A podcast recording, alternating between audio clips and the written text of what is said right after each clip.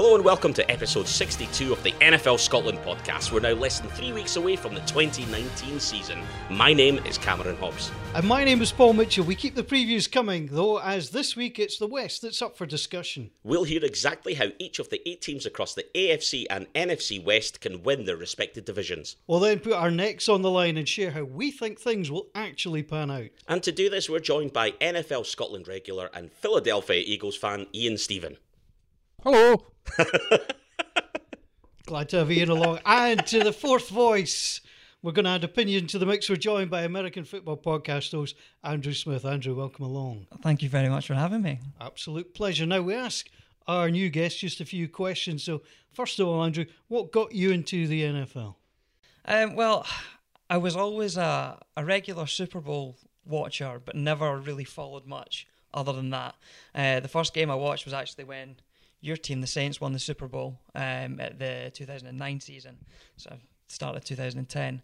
Um, but I'd never really managed to to hook on through the regular season until Amazon did All or Nothing, um, and I watched the first season of that, which was the Arizona Cardinals, and that properly hooked me, which is why I'm a Cardinals fan as well. Well, that was my next question. What team you support? So obviously you're a Cardinals fan. We're sorry about that, but everybody picks their own team. Yep. If you if you were to play the game, what position did you envisage yourself as you pulled on the Cardinals red in the University of Phoenix Stadium? What position would you have been playing? Uh, well, I was thinking about this on the way down actually, and I'm short. I have no upper body strength. I'm as slow as a week in the jail, so no positions are suited for me. Um, I think safety is probably about the best of them as, as I could think. That or water boy? We'll take out. Yeah, I'll go with that. Sa- sa- safety's a lot like goalkeeper in, in football. You basically, if something goes wrong, your job is to point at somebody else, like he was out of position. I've got a great point. There, there you go. That's just Right, okay, so let's get things up and running, and we're going to kick off by looking at the AFC West. Now, over the last two weeks, you'll have heard that what we do is every single person has got up to three minutes with a designated team, and it's their job to pitch why that team is going to win the division. The guys have had a heads up, they know what's coming, and Andrew, is our guest, we're going to start with you. So, your three minutes starts now. No pressure. Okay, so you've given me the Kansas City Chiefs, which is quite a nice, easy one to start with. Um, so where are they coming from? Last year they had a 12 and 4 record, um, and well, when I was preparing for this, I was tempted to just repeat one name for three solid minutes. Uh, of course, Patrick Mahomes. Uh, we've seen the clips of him over the, the last few weeks. He managed to throw the ball out of Arrowhead Stadium, which is just ridiculous. Uh, the arm strength that he has is phenomenal.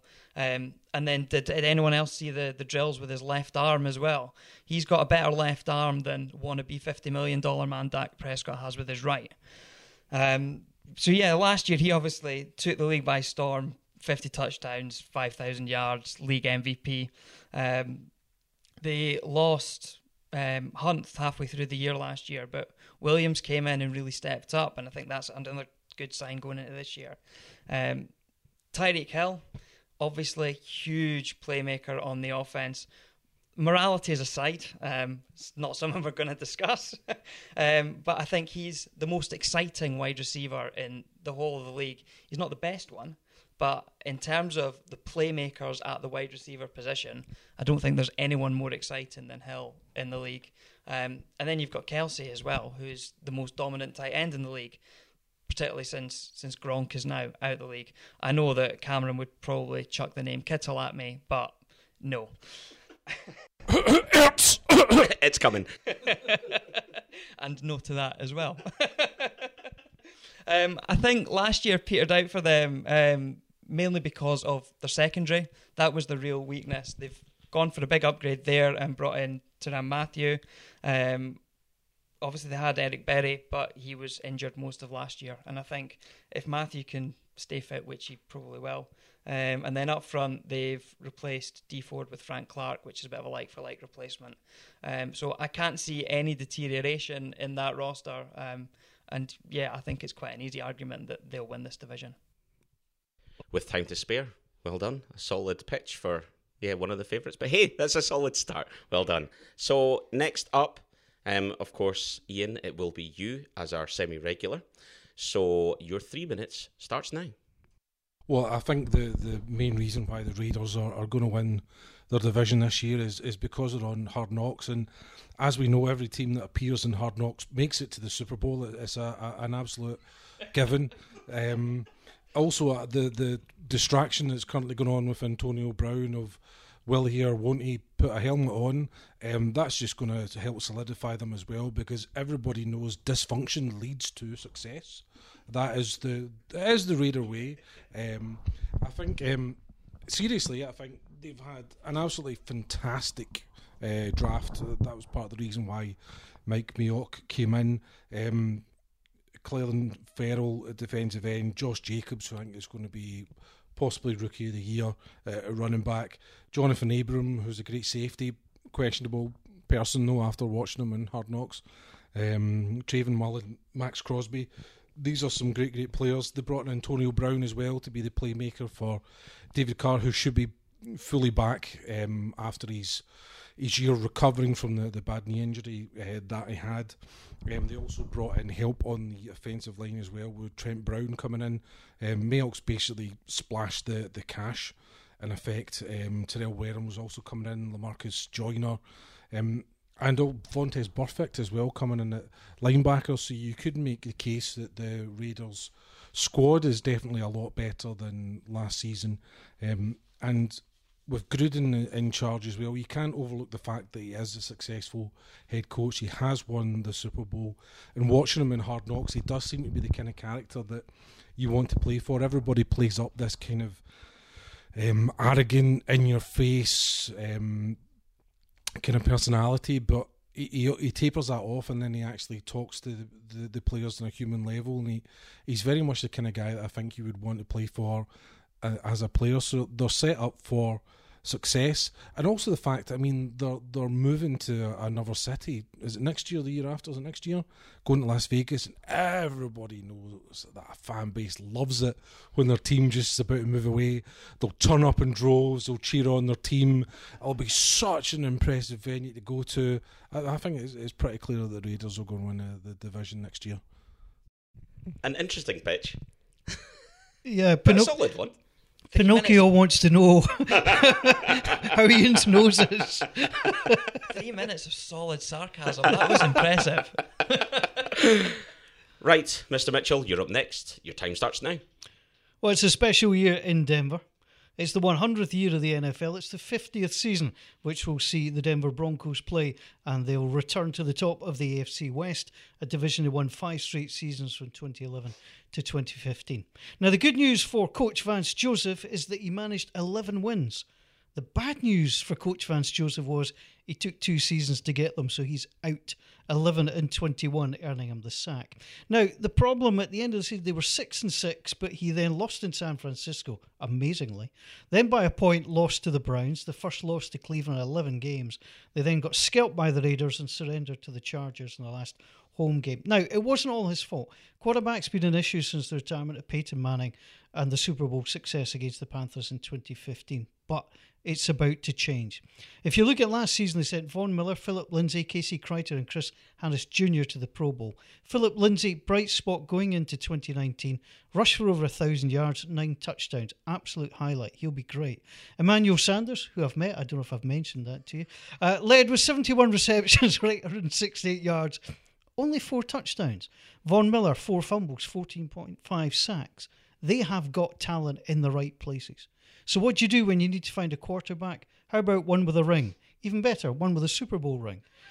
Enter Joe Flacco with a chip on his shoulder that will motivate him for the entire season after being tossed aside by Baltimore, who fell in love with Lamar Jackson and then jilted Flacco.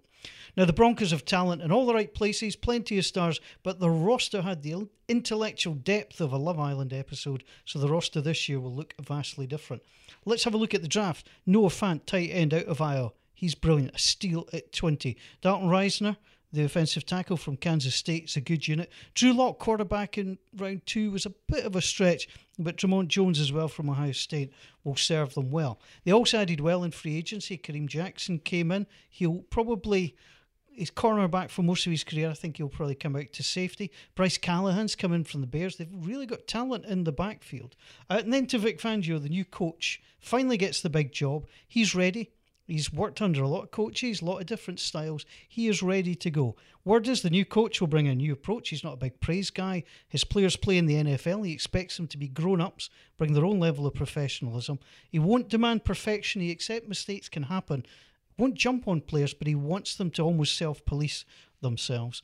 Uh, one thing to note is the owner Pat Bowlen died back in June. They'll be playing for him as well. 35 seasons as majority owner. So they'll be playing for their long lost owner. Solid new coach, chip on the shoulder quarterback, talent in the key places. Raiders, Chiefs, and Chargers have a tough time against the men in orange this time round. Oh, indeed, they might. They might just with four Oh, no, seconds to spare. They will. They will. Right. and so it comes to me. And so I have to time myself. This is always the tricky thing. I've got to keep an eye on the time and my notes and everything else. But I'll uh, procrastinate no longer because it's all about the Rivers. It's all about Philip Rivers. He's yet to win a Super Bowl. That chip on the shoulder is going to see him through. Born in 1981, clearly a vintage year. What can I say?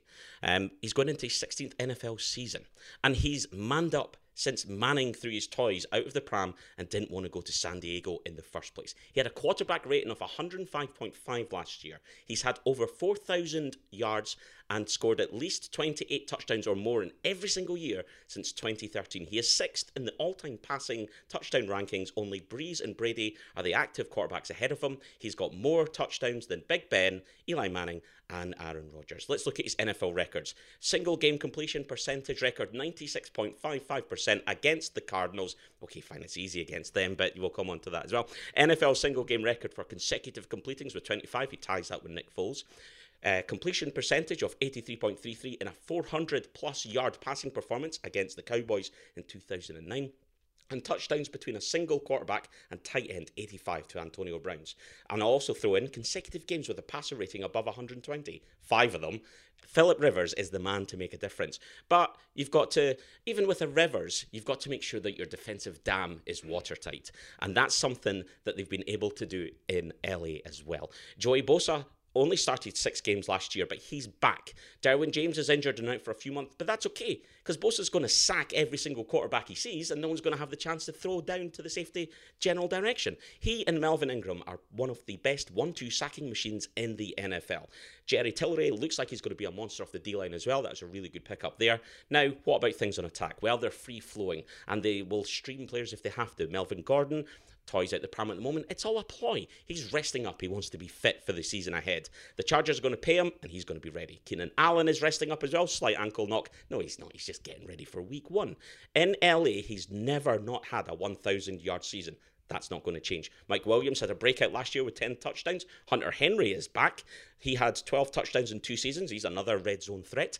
But most importantly, I think the money badger, Michael Badgley. He made an instant splash last season when he joined. He already has the following records longest field goal in a game for the Chargers, 59 yards. Single season field goal percentage, 93.8% accuracy, 15 of 16. It would have been 100%, but for one 50 yard miss. Most field goals in a postseason game against the Baltimore Ravens, most points in a postseason game against the Baltimore Ravens. The money badger is key in LA, and that's why they're going to win the division. It's all about the kicker, and it's all about Philip Rivers. How, how can you speak about Philip Rivers and not mention the vast amount of children that he sired? Surely that must factor into the Chargers' ability to, to win this season. Um, yes, uh, much like him, I didn't know when to sort of withdraw that evidence, and uh, uh, anyway, it should be pointed out that he sired them legally with his wife, just in case anybody's wondering that Philip Rivers is just wandering up and down the coast uh, of California. Is, is is the record not um, Antonio Cromartie something like nine children from eight different mothers? I'm sure. I'm sure that must be what the. the um, The inter- Jersey sales and families alone are fantastic. Interestingly, Adrian Peterson, um, they were talking about how he's going through bankruptcy and he, he's earned like 70 million or something in his career. And I saw somebody ask, ask the question, how can you go bankrupt after earning 70 million quid? So I had a look into his background. Apparently, he- he's got a, a few children, but nobody knows exactly how many. and whenever somebody asks him, how many children have you got? His answer's, well, I know. He never actually confirms how many children he has. Can they I- think it's between four and eight. Sorry, was that Adrian Peterson or Boris Johnson? all right, hang on. We've gone political again. Right, let's bring this back, gentlemen. We've we've all made our pitches for our teams, but in reality, how do we see this one panning out? And Andrew's our guest. Let's start with you. Well, I, Chiefs first. Uh, I think it's quite clear in this division. Chiefs, then it'll be the Chargers. Then I have it as Raiders, then Broncos. I think it actually could be the Chargers this year. I think the the Chiefs have got. I think they're going to have a bit of an implosion about them this year, um, and I can I can see the Chargers finally, if they get their injured players back, I can see them finally um, getting through to the top of that division. Um, it's going to be wow, a hell of a place to go with our four Chargers fans and twenty eight thousand opposition fans in that stadium, but. I mean, so much of this does ride on Melvin Gordon. I've sort of made light of the fact that he'll be good to go, but um, we've seen now with Le'Veon Bell last year that a holdout for the season is a possibility. Uh, and for someone like Melvin Gordon, who has suffered injuries, you can understand why he wants to get paid while he still can. If they can get him on the park with the right amount of money and keep him fit for the year, he's a huge player. P- arguably, now the best running back in LA, potentially over Gurley, if he actually turns up and plays. Um, but it's a big thing. The other one is Keenan Allen as well. Obviously, he's got a slight ankle knock. Um, he obviously had that season where he, you know, it was just a write off for him. He's been healthier. He's always got little niggly injuries, but he's not had any prolonged period off over the last two seasons. They'll really hope that remains the case. But I think, yeah, they both finished on the same record last year, um, and I think that the the Chargers could do it this year. I think it will be a fascinating battle between the two of them. See, I'm completely sold on the Raiders. I mean, Ian just convinced me. um, I think it's interesting because we've had that glimpse into the Raiders. I've no idea whether they're going to be sensationally good or just a car crash because you can't tell from Hard Knocks. It's just in that sort of middle zone. But you look at Antonio Brown's feet. You then look at the helmet issue. It's just the distractions. Although I like the way Jon Gruden's dealt with things. I think he's been pretty good. I, I don't know. I mean, looking at the Broncos, they've certainly got talent in the key places. It just depends. I mean, it was serious. The amount of change that's coming to the rest of the roster, if they can click that in the right way, they'll be a threat.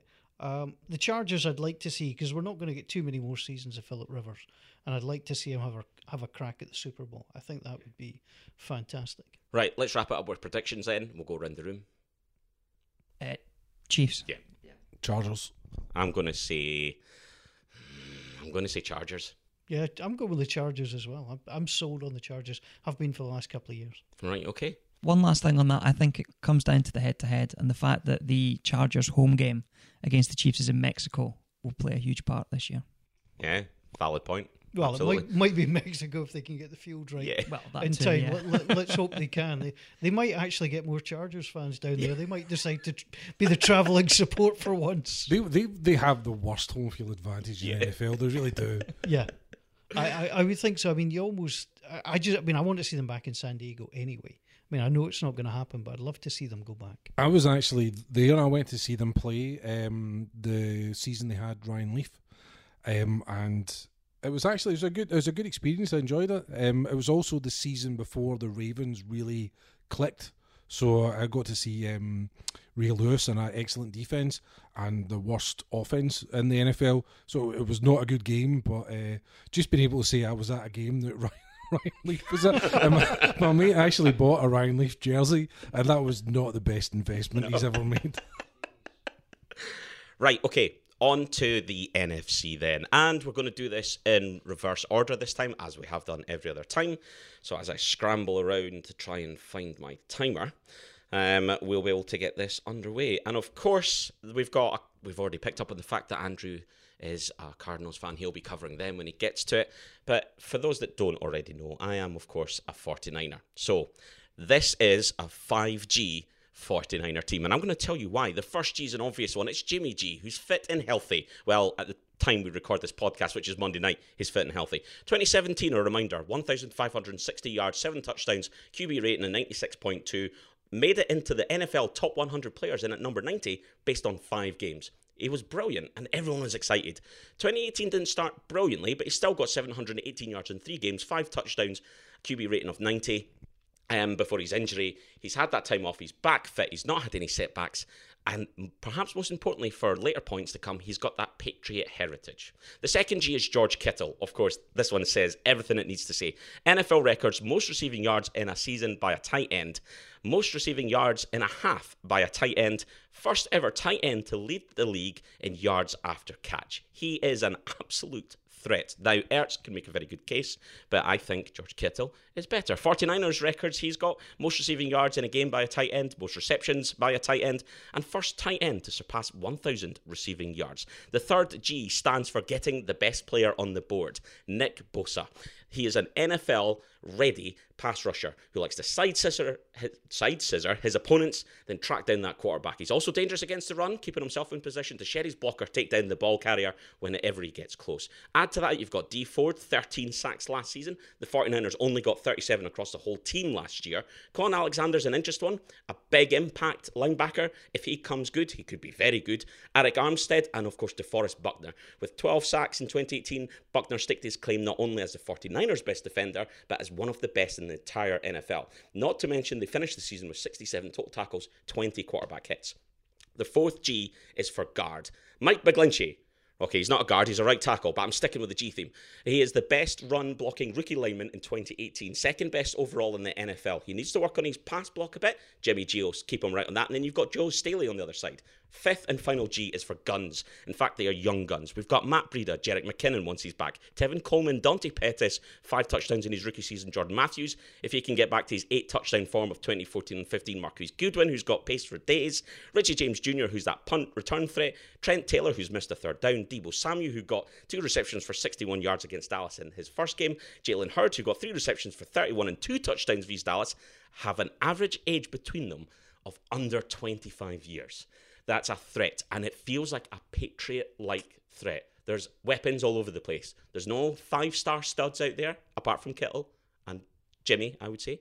But you know what? Collectively, they're going to be dangerous. They're going to mix things up in the NFC West. The Cardinals are on the shrink. Seattle are losing pieces. The Rams aren't going to be the same. The Niners are winning the division. That is possibly the worst misuse of young guns since Wham were in the charts.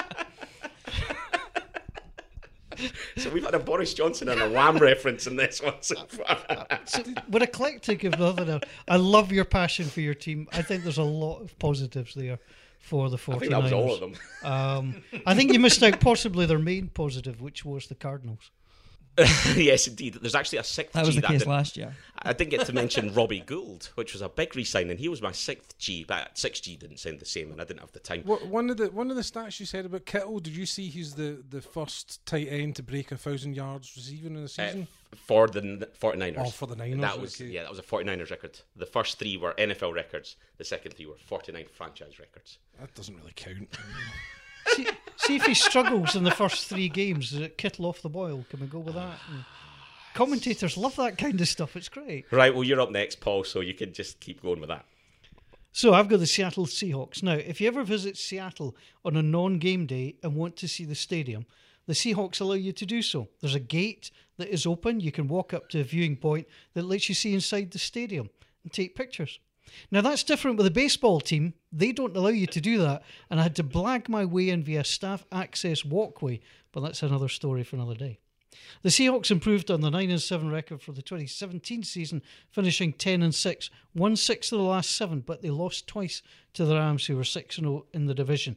That will change this year. They'll get the better of the Rams. Seattle are a team ready to win again. Last season was the sixth time in seven years they recorded at least 10 wins in a season. They also played in London for the first time. Well, when I say played in London, they beat the Raiders.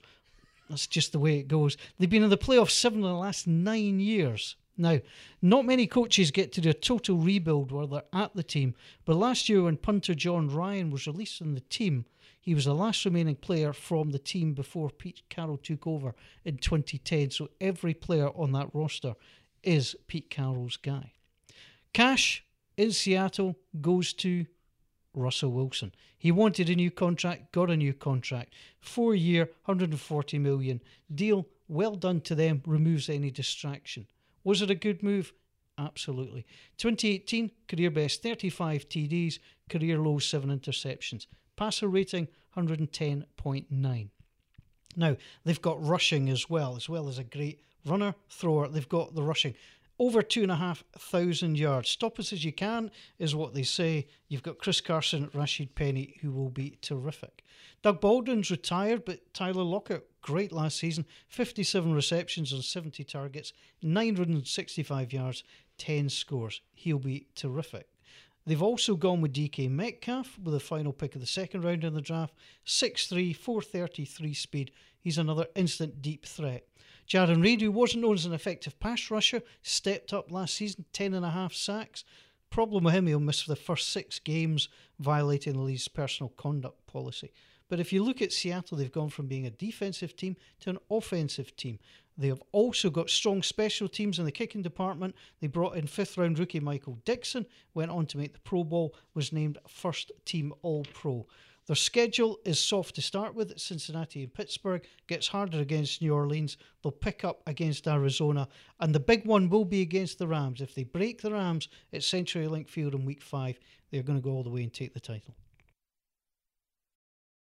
Yep, a solid case made once again. We're going to go straight on to Ian with the very aforementioned Rams that are going to get beat at CenturyLink Field. Your This time is- starts now. I mean, this is really, really kind of you give me the Rams. This is just it's just so incredibly easy to make a case for these guys. Obviously, lost in the Super Bowl, and the biggest issue is teams that lose in the Super Bowl they struggle to be good again next year. But you just look at the sheer quality that they've got on the, the roster. Jared Goff is a fantastic game manager at quarterback. He's shown that um, year in, year out since he came into the NFL. Todd Gurley at running back is outstanding, but the question is how bad is his knee? The Rams are saying he's good to go. There's no issues, and they've got uh, Darrell Henderson, um, rookie out of Memphis, that's come in at running back. He was my favourite running back coming out of the draft, and he's so much like Gurley when it comes in his his playing style. You could argue the best receiving corps in the NFL, uh, Cooper Kupp, who sounds like a NASCAR trophy, uh, Robert Woods, and Brandin Cooks. That's a fantastic set of wide receivers. They've also strengthened. They've already got Andrew Whitworth at left tackle, but they brought in Rob Havenstein at right tackle to solidify that um, offensive line. And Sean McVay is a, a brilliant wizard when it comes to um, being an offensive minded head coach. On offense, they're just set up. They're absolutely set up. On defense, they've got maybe the best player pound for pound in the, the NFL, and Aaron Donald. You saw in Hard Knocks the Raiders players were kind of talking about him like some sort of mythical god. Like just the other end of the pitch, they go, "Just look at him, look at him." It's like you're you're a five year old and you're kind of meeting Kenny Dalglish for the first time. Um, Brockers as well, Dante Fowler on the defensive line. They brought in Clay Matthews. Um, I had to work on a tanked program from Discovery Channel when they build fishing tanks for people, and Clay Matthews is on it, and he was uh, building this um, Packers uh, fishing tank, and then like a couple of weeks later he signs for the. so he's got this completely obsolete fish tank in his house that he's just built in Los Angeles, which is quite funny. Uh, brought in Eric Weddle as, as well at, at free safety to provide a lot of uh, veteran uh, accountability in a secondary that also has Aqib Talib, Marcus Peters, and, and John Johnson. They're, they're stacked. They're absolutely stacked in this roster. And then you look at special teams, they've got Johnny Hekker and Greg Zuerlein as well. I, I don't think they've got a, a hole in the roster. You look at their schedule as well, it's actually not too bad um, a schedule. The key game is the rematch with the Saints, um, and they've got it in LA. If it was in New Orleans, I think New Orleans would put that down as a win. But in Los Angeles, I, I think they're going to make a strong start. They're going to be six six and zero, I think, before they, they go to Atlanta and face the Falcons, and possibly their biggest test of the season. Done with seconds to spare. Um, I think that's the alarm going off. Um, the So most that was the alarm for mentioning Atlanta. Can I tell you my favourite Atlanta stat of the week? They have now lost 11 consecutive preseason games, Oh, really? which takes some doing when you think about it. That means you've had to put together three bad lots. Uh, of teams, so currently they are on a an eleven game skid in the preseason. That means that your your third team is basically worse than the rest of the NFL's third team and scrubs and practice squad players. I think they'll be devastated. You know, you, you've got to you've got to win these preseason games. Nearly said that with a straight face, but yeah. Also, uh, the most tenuous I've worked with Clay Matthews story I I think like I've ever heard. that. Yeah. I thought my Emmanuel Sanders drop was pretty good, but I can't I can't match that in a fish tank. Yes, and indeed, Sean McVay, the wizard. We'll see what's up the wizard's sleeve this year. Um, anyway, on from that, and Andrew, it is your Cardinals. Your time starts now. Well, where to start? Um, we'll start by ignoring last year because we know that was absolutely horrendous. But because it was absolutely horrendous, there has been a nice clear out. So there's a new head coach and there's a new quarterback. So in a head coach, we've got Cliff Kingsbury, come from college where his record was, well, let's not mention it. Um, so we brought in him and uh, Kyler Murray at quarterback, number one overall pick in the draft, and he's going straight in as starter. There is no arguments there. This guy looks legit. I think uh, in the next two or three years, we will be talking about the young guys of Patrick Mahomes, Baker Mayfield, and Kyler Murray as the young quarterbacks in this league for the next 10 years. What I'm excited to see on the Cardinals is uh, Cliff Kingsbury's air raid style on offense. I think that will bring out the best in David Johnson, who's had a couple of down years, but I think he will be gunning again for that thousand yard, thousand yard season, where he gets a thousand with each passing and rushing. I also expect uh, Ricky Seals Jones at tight end to make a real impact in the passing game as well. And then you look at the receivers on that roster as well. You've got Larry Fitzgerald, who is one of the best there's ever been. The old head, just a bit of composure to the offense. Uh, you've got Christian Kirk in his second year. He obviously picked up an injury, which ruled him out for a big part of last year, but he looks really exciting.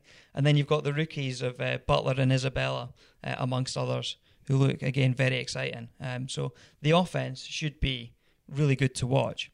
On defense, schematically, they're going back to a 3 4 defense, uh, which allows uh, number 55, um, Chandler Jones, to move back to outside linebacker. Last time he played outside linebacker, he had 17 sacks, led the league. I expect him to have another massive year. They've also added Terrell Suggs, who will provide a genuine threat on the other side as well. Uh, the secondary, there's Budda Baker, DJ Swearinger, Pat Peterson when he's back from his ban, Alford, uh, Murphy. The secondary looks really strong as well. Obviously, Alford now picked up a preseason injury as well, but when they're all there and fit, I don't think there'll be many better secondaries in the entire league, and that's why the Cards are going to stroll this thing. See, yeah, I noticed you didn't say win. I think stroll. They'll, they'll be doing a lot of strolling. You'll also notice he didn't talk about the offensive line at all. I didn't talk about either line. The, Yeah. the, the very offensive line, as it's known. Right. Again, we've heard the nonsense. Um, we'll work in reverse order than this one as well, and I'll kick off. Uh, obviously, I've made a, a pitch for the Niners. I think for me, there's too many people coming back from big injuries to be confident of anything this year. I think that what it is is a case of hopefully keep everybody together, make sure that Jimmy gets some time on the field. We've got to protect him, make sure he doesn't pick up anything else. There's a lot of it is a very young receiving corps and a back corps. Um, they need time to bed in and time to just get things up to speed. There's there's a lot of exciting elements about their play. Um, you know, there's a lot of uh, guys like Jalen Hurd was a running back that converted to a wide receiver, whereas Deebo Samuel's more like a wide receiver that's trapped in a running back body. Uh, there's it's potential. There's potential, and I think under Shanahan we saw how good he was um, when he was the offensive coordinator in Atlanta. Things haven't been as good for them since he's left. But this is a big season. It's a really big season, and they need to keep the pieces fit. They need to gel. They need to bond. I think this year it's about progression with a view to winning it next year, and I think that's where they need to do. They need to figure out what they need to do to get close to the Rams, who are the clear, you know, the strongest team in that division. And even in spite of that drop back from the Super Bowl, it certainly didn't do the Patriots any harm the year before, although they're a different beast altogether. Um, but I, I think that it's maybe just a season too soon for the Niners. You know me, I have nothing against the Rams. you know. So, so to be fair, to be fair, it was the officials that didn't throw the flag and not the Rams. They were just playing. exactly. You can't exactly. you can't No, have any spite no, against I- them. Ab- absolutely. I, I've no problem with the Rams. Um, I'm going for Seattle. I think they have changed. I think Russell Wilson's the man. I still think Jared Goff is overrated. as a quarterback. I've never really been overly impressed by him, and this is not a Saints bias or anything. We all have different opinions what we think about quarterbacks. He's not Well, a favourite of mine. Do you not use, notice the phrase that I used? I, I said game manager. yeah, you did. And that is effectively what he is. He's got so much talent around him. He just needs to deliver the It's ball. like what Alex Smith was for a long time in uh, San Francisco, and even under uh, uh, Washington did well because he could just get the game going. He just needed to do enough. He didn't need to slug it the full length of the park. Um, I, there's very similar traits, I think, there. I may be wrong. I mean, he may develop into something that's a lot more exciting. But if you said to me, you know, put on a game to watch a quarterback, I wouldn't be putting on a Rams game. I think he got found out a little bit last year. There was uh, a couple of instances you saw where the, the defense weren't showing their hand until the play clock was down beyond that 25 seconds, so McVay was no longer in his ear. And as soon as he had to think for himself, he really struggled. The other thing I like in this division, if you get a chance, this is where I think the Cardinals, maybe eclipsed by the Raiders for a moment, I'll tell you, they've got the best radio team in the division. If you listen to the Cardinals on the radio, because they've got Dave Pasch, who's a really good play by play, but the colour analyst is Ron Wolfley. Now, he is just the right side of Homer nuts. He gets really upset with bad play, so it's the perfect time to listen to him. Uh, he he was actually on the TV on the games this week, and basically, basically, you know, in the the last quarter, he says, you know. He says the players don't know each other. He says only the, the players that you see in the fourth quarter, I mean, their family barely knows them, is is what he said. So he's just one of these guys who's highly entertaining. Brent Musburger has gone to the Raiders radio network. Now he is just superb. His time in the college football. Uh, we saw him on Hard Knocks this week. Uh, he'll be a great listen as well. But if you He, do, he was he was also the announcer in uh, the Waterboy. yeah, he, he's he's just he's just genius. I love him. But if you listen, as I say, if you get a chance to listen to the cards on the radio, especially when a team's doing well, you've got to try and look for the positive. That's what Dave Pasch brings, and then Rob Rod Wolfley kind of rushes through it. I, I I genuinely like Seattle. I think they've got a real chance this year. They have gone from being a defensive team to an offensive team, and I think if push comes to shove, they can outslug the Rams you know, just where Russell Wilson would make that difference. So I don't expect them to get swept by the Rams this year. I think um, I'm I'm completely contrary to that opinion because I think actually the Seahawks are going to be one of the biggest surprises about how bad they'll be this season. Um, I don't think um, on offense they've ever shown anything beyond mediocrity and relying on Wilson to scramble out the pocket and, and make something happen. They've lost all their talent in defense, and I think they're going to uh, they're going to slide. I think you're going to see the the Niners, Cardinals, and um, Seahawks scrapping um, to try and beat each other and finish two and 14, 3 and thirteen. Basically, um, the Rams are going to stroll stroll the division. Um, once they come, they've got some tough tough games to come up against. I mean, the the, the Rams have got the Browns, who are the kind of media darlings at the moment. They've got Falcons, Panthers, Saints. Um, it's a tough tough schedule for a, a couple of games, and whether they're going to have the top um, record in the NFC, that's going to be highly debatable. But I think they've got they've got too much too much talent.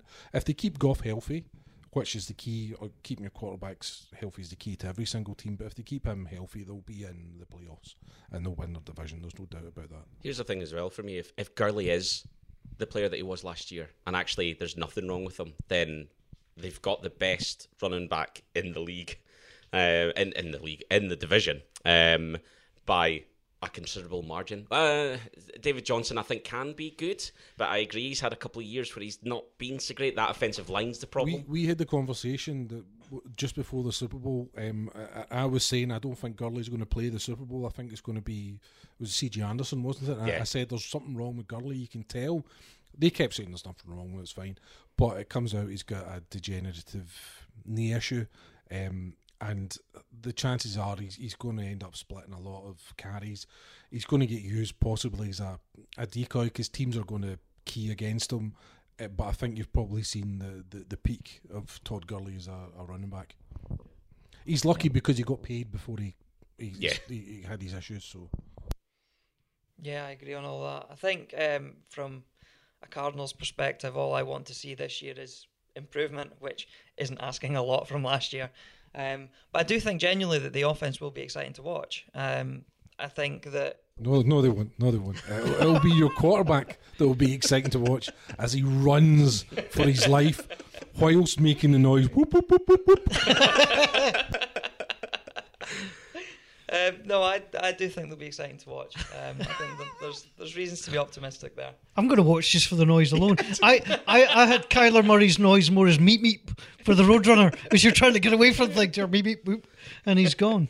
Kyler Murray has got the potential to be one of the most exciting players that's ever played in the NFL, but the last thing you want is the Derek Carr syndrome, where he ends up playing behind one of the worst lines in the league and what 80, 80 sacks or something or close to it in his rookie season, and he was just dead effectively Battered. after that. Yeah. Battered to bits. Yeah, I think that's where you just got to go. Oh, the calf's gone. I'll be off. Me off for a couple of weeks then, and you go next up. Right, let's wrap things up then in the West, and we're going to put our next on the line. And again, you're our guest, Andrew. We start with you. It's the Rams for this division, unfortunately. Cardinals to win the division. Rams. Rams. I really want to say the Seahawks because I, I think they've done a good job. But eh, yeah, I mean the Rams have got talent from top to bottom, all three parts of the game. Nah, it- it's going to be hard to see past them. Yeah, and I'm in the same place. It's got to be the Rams, I think. So uh, it's a clean sweep, and that completes everything in the West. Niners will finish last though. Oh, cheap shot at the I see, end there. Yeah, You've not touched the button yet, Cameron. You Yeah. get it I know. Back I'll, I'll throw the flag. Who knew it was a one-time appearance from Andrew? Can I just say, actually, um, in Madden, they've got a new feature in Madden where you've got a superstar player for each team or whatever.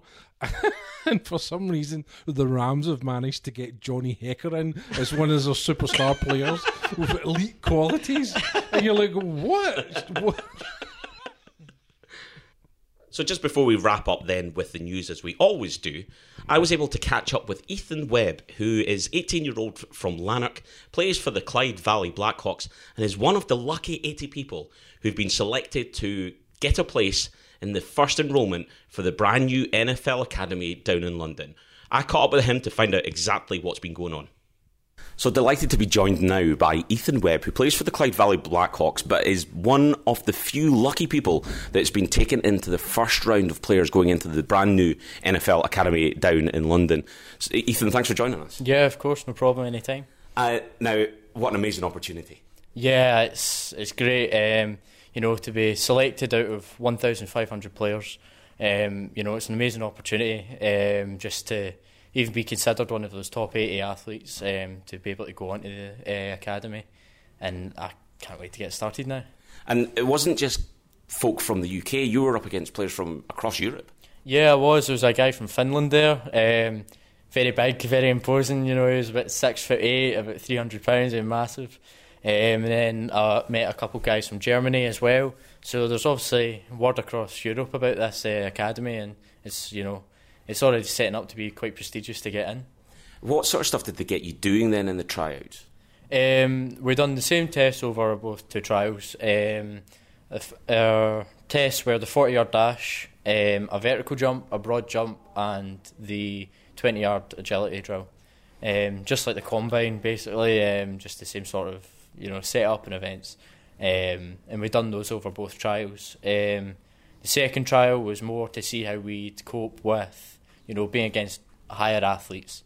Um, you know, because you're whittling the choices down then, and you're against now the top 150 at that point um, in a big stadium with lots of eyes watching. You know, there was a lot of uh, broadcasters there filming the event, um, so it was obviously to see how you'd react and if you'd still perform to a high level when you're under that sort of stress. So, what about you then? How long have you been playing the game? What positions do you play? I was playing initially flag football at my school. Um, you know, it was just a bit of a laugh and a uh, Monday after school, and uh, it was I played wide receiver. We only played that sort of set up with a quarterback, wide receivers, and defensive backs. Um, I played that for about nine months uh, during the school year, and then I left school and decided that I'd give full contact a go. I came down to Clyde Valley and we started our team, and I'd been put in at running back. I've been playing at uh, free safety, cornerback, and wide receiver. And which of those do you enjoy the most? I enjoy running back. Um, I think because you know I'm quite fast. You know I don't tend to give up very easily when it comes to things like that. Um, so you know I think I really enjoy running back, but I think my strength is at defensive back. Um, my ability to read a play, you know, I think that's where my strengths lie. Good. Uh, and what's it like then playing for Clyde Valley? It's obviously uh, there's a load of teams across Scotland.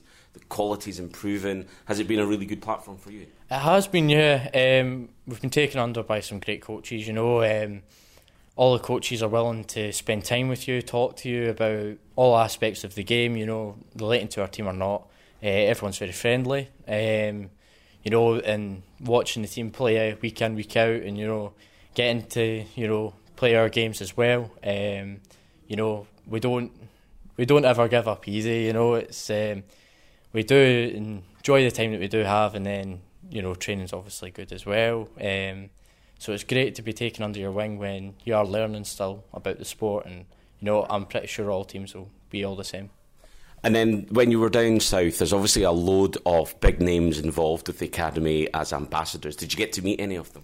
Um, I met Christian Scotland Williamson uh, at the first trial, um, the tight end for the Pittsburgh Steelers. Um, very down to earth guy, very nice guy. Um, then on to the second trial at Tottenham Stadium, uh, we met Christian Wade. Um, he was obviously a big influence, having come from a background in rugby, um, just like myself. You know, he plays running back and you know, it's good to see him now taking off. And then also we met Juju Smith Schuster, you know, a very big personality, and he was such a nice guy. Um, you know, he was just having that big name, a superstar there. It was uh, it was great to see that.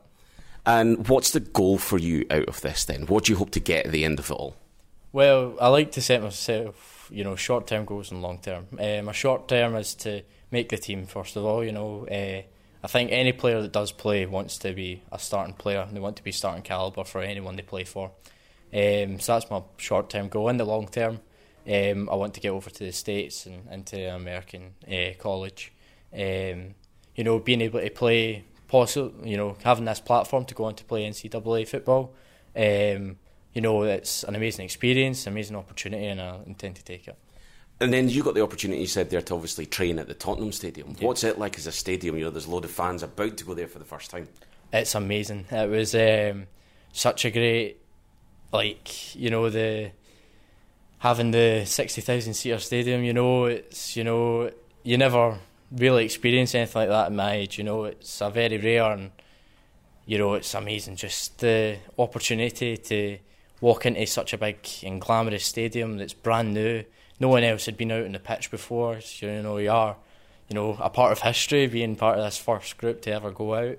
Um, and it's all very well kitted out. You know, the locker room was immense. It was of great standards. You know, going out into the pitch as well. We had a lovely date for it. It was nice and sunny, and it was just great. You know, you're seeing your name up on the scoreboards and things like that for setting records, and you know, it's an amazing feeling seeing all these different things. Um, especially coming from a place where American football isn't so big. You know, it's nice to see that is being talked up a bit. You know, is being a bit more uh, glamorised.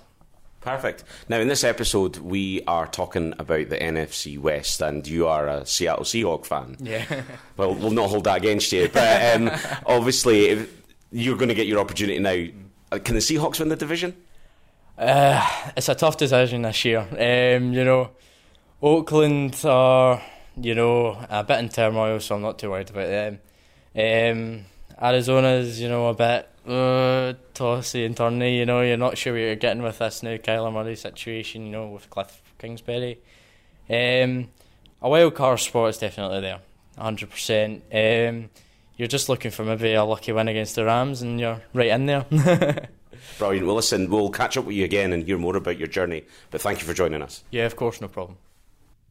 So a brilliant opportunity there for Ethan, um, and it's great to see a pathway potentially for players now to kind of go through some proper NFL training here in the UK with a view to potentially maybe making it into the NCAA college system. Yeah, and if they don't make it that far, they go back to their own clubs, better players, they'll make better coaches, and that'll help our grassroots grow. It's terrific. Yeah, absolutely. So, uh, Paul, any other news items tickling your fancy? Yeah, a couple of news items, but I'd like to talk about Hard Knocks because I've now caught up with with the first two, and I've really enjoyed some of it. Um, Jon Gruden's an entertaining character. I, I you know, uh, I loved the interactions with Nathan Peterman asking him what pisses him off. Well, I, I, would have thought throwing five interceptions in Buffalo in your first ever game would have pissed you off somewhat, but he didn't quite reference that. I, but I just thought that was quite good. I liked the, the line he says, You can lead the league in effort. That doesn't take talent, it's a decision. You know, it's just one of these things that, you know, that might hit home with a few players, might raise things up. I loved um, the Antonio Brown's kids asking him where's Ben Roethlisberger. I thought that was, that was a tremendous moment. Um, so in week one, so you've got Ronald Ollie, who was from Last Chance U, got a place at training camp uh, with the Raiders, and how do I put it? He was an arse. Yep, blew it. How how can you do that? Look like couldn't be bothered. Now, I I just don't get that in any way shape, or form, you would give your absolute all. Even if you realise, he might realise that he wasn't talented enough and that might have hacked him off a bit. But you give your absolute all. That, that just, that was mind numbing to me. Well, he's clearly given so much to get to this opportunity in the first place. That's it. It's like that. Right, here's your chance. Flop, nothing, uh, and was sent packing pretty early. Um, who, think... who, was the guy in Tampa Bay last year on Hard Knocks? Anzalone, the sort of long blonde flowing hair, played linebacker, um, was never going to make the team, but gave absolutely every last ounce. You saw it on the final preseason game. He was trying to tackle everything that moved. He gave everything. He was not going to be good enough, yeah. uh, but he gave everything. So week two, uh, the next Jon Grudenism, time spent is value received. Well, it depends who you're actually dealing with. and the worrying thing, which I thought when they, they had the fight in the scrimmage between the Rams and the Raiders, Richie Incognito was actually the voice of reason. now, if Richie Incognito is your voice of reason, what kind of team have you got? He's, he's turned into Henry Kissinger. He has. He he has flipped into a diplomat. Now, I'm all for second chances and people can change. I genuinely believe it. It was just very strange to see, given his past, and good on him if that's a genuine character change.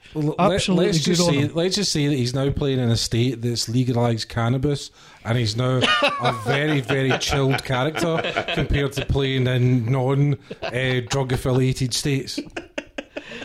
Are you enjoying Hard Knocks? Always enjoy Hard Knocks. Um, I think it's great. Uh, it's great to see uh, behind the kind of curtain and get to enjoy the personality of some of the players. Um, they're a lot, some of them are a lot different from what you expect. I think Gruden is because you, you, you just see the this kind of Tasmanian devil kind of in your face character, but the reality is he's a very uh, a very engaging, charismatic human being, very intelligent, um, and he's the kind of guy that you can see how players would respond to and love playing for. Yeah which goes a long way. And I think that's that's the thing that surprised me. It started off, and we discussed this last week. It, for me, at the beginning, it felt a little bit contrived and a little bit set up some of the scenes, but it didn't feel quite as much as that in, in episode two.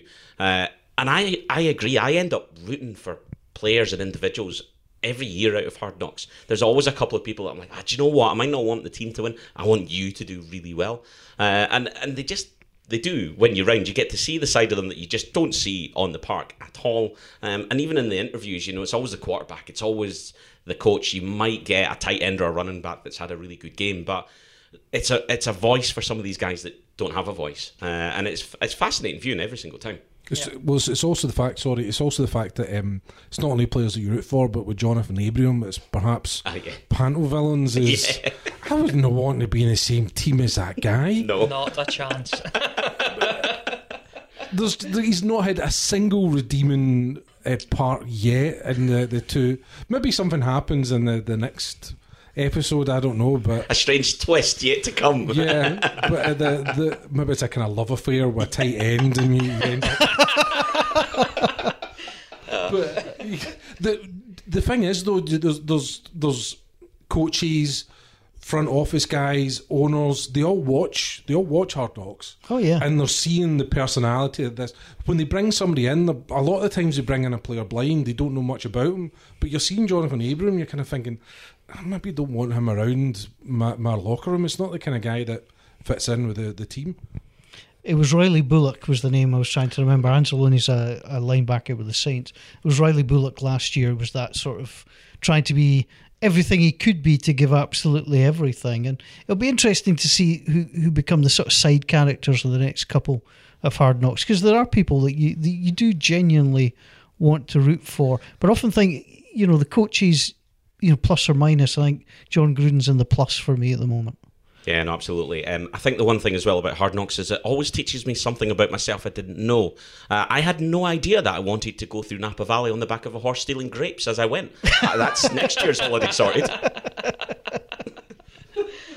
It's hard hard to follow that. I, I love all these sort of programs. Your hard knocks, your all or nothing. The just the insight they give you into to what goes on behind the scenes. I think it's excellent, and um, changes your opinion on some characters What- as what- well. we, we we talked about all or nothing, and I mentioned, you know, I, I had this preconceived notion about, you know, Cam Cam Newton. Yeah. And after watching the program, you know, I thought he was an arse beforehand, and having watched the program, I now know he's an arse. Yeah, I'm still to get to all or nothing this I- year. He's not selling it to I me. I actually thought Cam Newton came across very well in all or nothing. I, I thought he came across really well until he opened a cigar bar. And I'm just like, you're wasting your money. yeah, and and all the clothes. No. Uh, anyway, let, let's get to the news. Yeah. Now, NFL players and owners have expressed an openness to expanding the playoff field from 12 to 14. Um, that is being proposed potentially, and also cutting the preseason from four games to three. They reckon that by at least putting the extra two teams into the playoffs, they'd make a little bit more money on TV and revenue. And cutting the preseason down to three, I think, would be an absolute mercy. Uh, and that's without moving the the regular season games past The, 16. the fourth playoff game, uh, the fourth preseason game was torture. It's absolute torture. I, I would wonder whether by expanding the playoffs, are they looking to expand the regular season? And by that, I mean, are they looking to fit more teams in? Is there a chance for more expansion franchises to join the NFL? Because having 14 teams join the playoffs, it kind of makes things a bit more complicated with the formula of how you qualify. So, do you add more teams in, create an extra division in the AFC and the NFC? Does that? Yeah, and I mean, I've, I've often wondered if this is going to be the route that they go down because of even the expansion abroad, and whether that's the natural route. If they're ever going to realistically put a team abroad, it would be through expansion rather than moving a team. Plus, there's so many markets that are sitting without teams, um, and it was odd to touch on a slightly different note, but the XFL, they're obviously launching um, uh, straight after the Super Bowl this year, much like the, the AAF did, uh, the Alliance of America League, sorry. Um, and uh, funnily, they put all their teams into markets where there is an NFL team, with the exception of one that's going to be in St. Louis. So it it does feel like there's there are places to put teams. That definitely is a possibility. I wonder whether that's just going to be a case though of um, an extra wild card round where you've got wild cards versus wild cards, and it's just an extra game so they can stretch the season by a week. Potentially, you get rid of the Pro Bowl and do something different with the Pro Bowl because there seems to be a lot of people uh, not a fan on that. And I never did that vote. About the Pro Bowl. I We'll do know. that this week. We'll need to do that this week. Yeah, because basically in baseball, you now have they made it, you know, a one game playoff to get into the playoffs. That's essentially what they did there. Now they could do something similar. Um, I actually like the playoffs. I think they're fine. Yeah. Um, we've got the wild card weekend to play it through. Um, I would only like to see more teams going in if more if they added if they added more teams in. Um, it's the Edinburgh Festival. People are talking about all sorts of jokes and what wins the best joke of the year. Um, the one that I liked, which didn't win it, was uh, somebody stole my antidepressants. Well, I hope they're happy. Which I thought was quite a good gag. Anyway, One that won it was awful as well. it was. Now, the reason I say that is because that joke is mildly more amusing than the joke that Jerry Jones Is apparently apparently told at the weekend. So Tony Pollard played well versus the Rams backups on Saturday. So the Dallas Cowboys owner quipped Zeke who. Uh, So, of course, Zeke's agent is up in arms about this joke that's been, you know, quipped about his client, and Ezekiel Elliott is furious about it. And it's like, come on. He was always good. I mean, that's the easiest line in the world for any coach owner. You know, you just have a look. It's not like, you know, he's saying, look, Tony Pollard is now our number one running back and I'm about to give him $50 million. I keep things in a sense of proportion. I think that was just, you know. we have that- to give Ian an opportunity to have a shot at the Cowboys here. Well, that's what was setting up. Listen, see if you're building a franchise, right? And you're going to have to pay people. The three positions that you do not pay tight end, safety, and running back. Okay? Don't pay them. Don't pay them stupid contracts because you're going to be ham- hamstrung, hamstrung, hamstringed. All of the above. Yeah. Sounds sore. Yeah. um, you- He's going to make the practice squad. It's going, to, it's, it's going to ruin your, your franchise if you do that. Yeah. Don't pay Elliot, right? Yeah. Just once he once he comes to the end of his, his rookie deal, that's it. Let him go somewhere else in free agency. You'll get a third round pick for him. Running backs don't matter in the NFL. They literally do not matter. You can plug people in. Um, the, the Cardinals, if the Cardinals were a successful, sorry, I'm not digging. if they were a highly successful franchise, like elite franchise at the moment, which they will be in a few years, don't worry, it's the way in the NFL. but at the moment, Johnson should be on the, the contract that he's on. It's fine, but just now because they're still building. But they've got to pay Byron Jones, who's turned into an elite cornerback. You've got Dak, who they kind of want to pay. Um, Not 50 million, though. yeah, they've got uh, Phillips as well. D end, I think his contract's coming up. Um, I think one of their linemen's contracts coming up as well. Amari Cooper as well. Good, good point. Amari Cooper. I definitely I'd pay Amari Cooper over Zeke, de- Yeah. over Dak as well. But um, the, the, you can't pay all these Yeah. uh, players. Just just get rid of Zeke. Seriously, he, and he's not. It's not as if he's been like the the perfect um, player to that's ever graced the silver and blue or whatever it is. The no, word. absolutely. Um, so no, uh, I, I actually thought the funnier line came from Ezekiel Elliott's agent when he said Elliott continues to train down in Cabo. I'm sure he does. Yeah, absolutely. He'll be sweating it out for five, ten minutes a day um, down there. It, yeah, I'm like you. You've got to realise your value. Somebody will pay Elliot, but if the Cowboys don't pay him top money, somebody will give him decent money, but nobody's going to give him stupid money. And at the moment, to me, he wants stupid money. Yeah, indeed. Just have to look at Levy Le'Veon Bell. He didn't get stupid money in the end. No, indeed. and he's going to the Jets. you know, I mean, he's, he's wasted. He's wasted a, a year of his career effectively. You see, if you watch the the QB one stuff that's on, all these kids want to do is play football. That's all they want to do. There's the one of the quarterbacks ends up tearing his ACL and goes back in the game because everyone's saying don't go back in the game. And all he wants to do is play. He's got offers to Kentucky. He could ruin his career, but he goes back in. All he wants to do is play. How can you sit out a year when you're a professional football player? How can you sit out 16 games just because you want more money? It's not as if you're haggling about 20 quid extra. It's not like back in the days of 1960s football in England with Jimmy Hill arguing your case. yeah. You, you don't know what can happen to you when you're out. You Yeah. can have a car accident. Yeah. Um, so play the season and take your money and then go in. But that's just my, my opinion. The other interesting piece of news, and it is interesting for Panthers fans, is that um, Ron Rivera says that Newton will get some game time in the next preseason game. Now, preseason games don't matter, but when you're coming off injury and surgeries and things, it'll be very interesting just to see what he looks like. Yeah, and I mean, for the same point with uh, Jimmy G, obviously, while we'll record, the Niners have yet to play their week two preseason game against the Broncos, and it remains to be seen how much time we'll actually see Jimmy get. But it'll be fascinating to see if he is zipping the ball about as much as we hope he would do. Wentz hasn't played yet. He hasn't played in the preseason. I don't think Foles has played in the preseason yet. There must be quite a few um, top level quarterbacks that haven't actually played yet. Drew Brees, a few snaps. I mean, the, the game at the weekend, it was first half, Bridgewater, second half, Taysom Hill. So, you know, the, the Saints aren't taking chances. Nobody should take a chance with a quarterback. And just to jump back to Hard Knocks, and Adam's having a go at, you know, trying to hit the quarterback. I mean, you've got players trying to hit their own quarterback in pre-season drills, and Gruden's having to explain to them you don't hit your idea. quarterback. Yeah. Now, you know, even if you're brand new to the game, you would understand the boy in the red shirt, who you understand is the highest paid talent on the team, doesn't get touched because you could blow your whole season up with one wrong hit. It's almost like they've got a red shirt on for a reason. Yeah, it's it's incredible, incredible. Now, we don't like to read too much, though, into preseason, but one thing we need to mention before we finish up is the very fact that Jamie Gillan's punt um, for the Browns has been circulated so many times on social media says a lot about that punt. It was a thing of beauty.